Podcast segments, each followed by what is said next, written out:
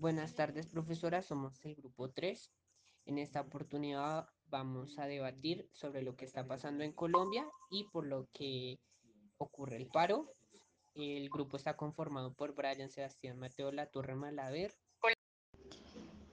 Diana Marcela Martínez Rojas, Ana Juliet Garzón Ramírez. y Angie Tatiana Castillo Aguirre. Para ponerlos un poco en el contexto teórico, este paro eh, dio alza debido a que se iba a implementar una reforma tributaria, por lo que los colombianos no estuvieron de acuerdo y la mayoría de ellos protestaron en contra de la reforma tributaria. Entonces voy a dar paso a mi compañera Diana para que exponga su idea sobre el paro y argumente.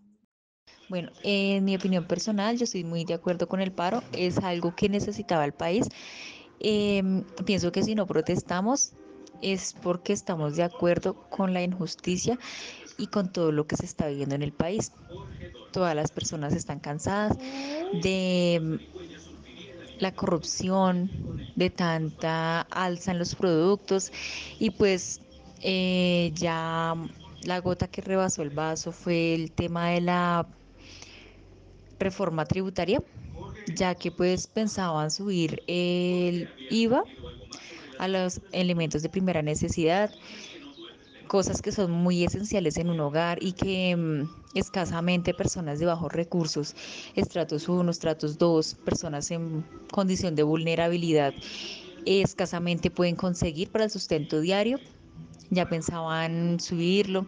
Con esto también llegó el tema de la reforma a la salud, entonces pues son muchos factores que han influido en el paro y que estoy muy de acuerdo con la protesta pacífica.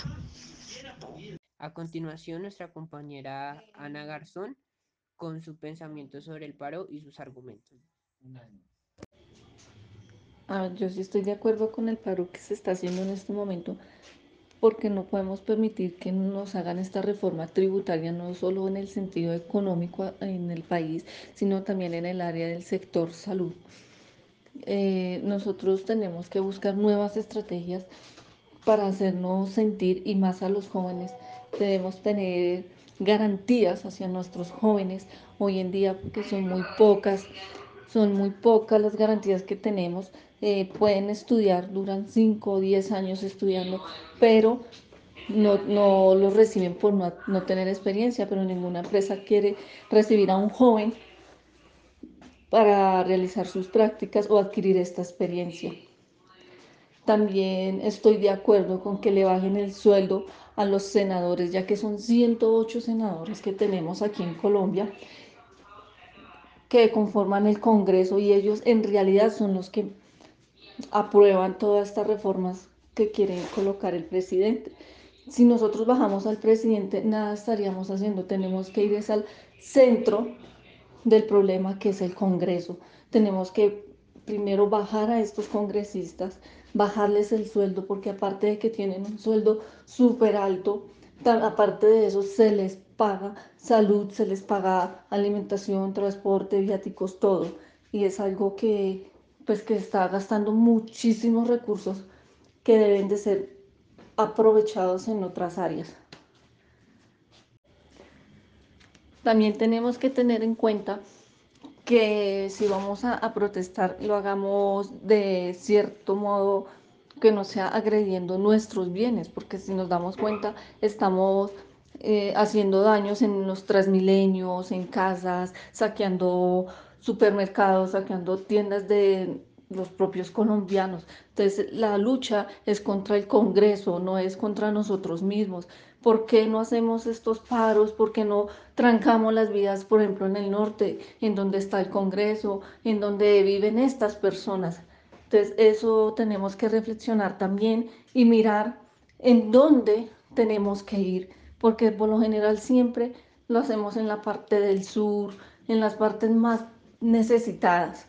Entonces, pues esa es mi opinión respecto al tema que estamos viviendo hoy en día.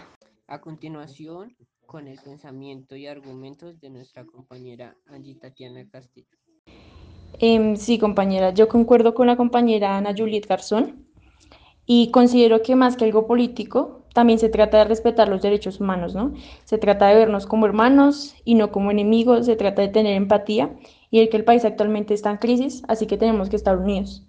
Y bueno, también considero que mm, los jóvenes hoy en día también están marchando porque están frustrados, porque están enojados por el abuso de autoridad que está teniendo la policía y el SMAT.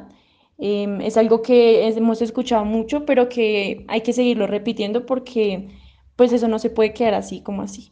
Están pasando muchas cosas horribles, aún en protestas del día de ayer, eh, se está viendo que en Buga están pasando cosas terribles, están matando a la gente, se están metiendo en los barrios y la verdad eso es, eso es una situación muy horrible que, que no se puede quedar en la impunidad.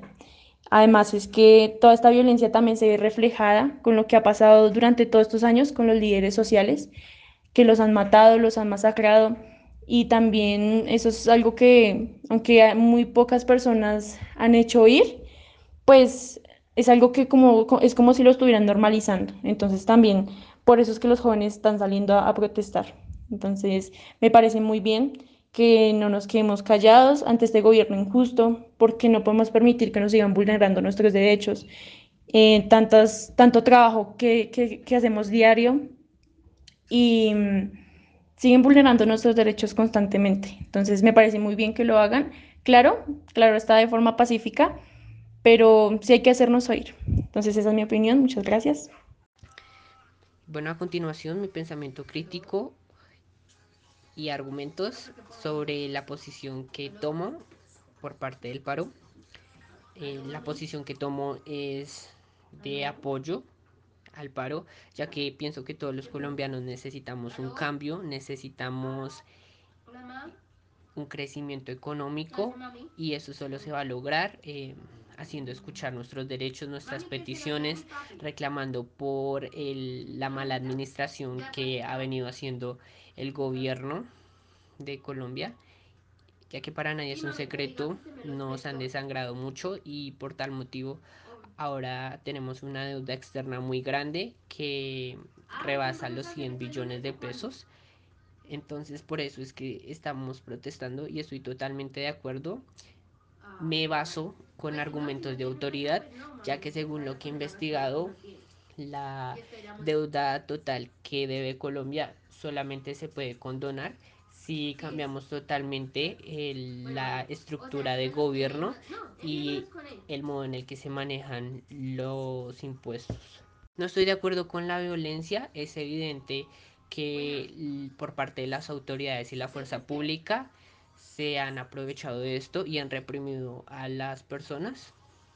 Eh, he de suponer que es por el mandato del gobierno y puedo apoyarme en que sí están abusando de su poder con argumentos de experiencia, ya que por mí mismo he vivido la corrupción y el abuso de poder que se les da a las autoridades. Bueno, y finalizando, debido a que los pensamientos de los integrantes de este debate son iguales, no hubo debate en sí porque no habían opiniones contrarias las, a las expuestas.